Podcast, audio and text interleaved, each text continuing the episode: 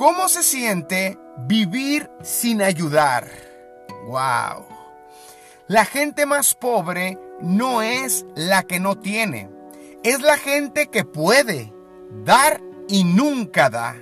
Es tan ocupada que nunca tiene tiempo. Es tan insegura que nunca puede compartir su talento y sobre todo le da miedo dar un poco de su tesoro. Hay gente tan limitada que solo ama a los que viven en su casa. El descuido de los necesitados refleja nuestra falta de generosidad. Por eso lo contrario del amor no es el odio, sino la indiferencia.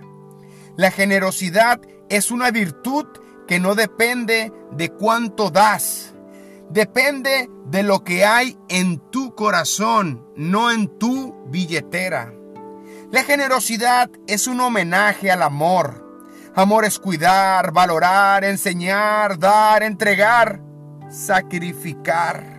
Y cuando el amor no da, se enferma. La Biblia dice, el que no ama no conoce a Dios, porque Dios es amor. El mundo te dice que si das, perderás. Dios te dice que si das, ganarás. Dar con sinceridad te enriquece. Dar con amor empodera a la gente. Y no hay mejor ejercicio para tu corazón que ayudar a los que necesitan ayuda. ¿Qué te parece si en esta semana practicamos este ejercicio?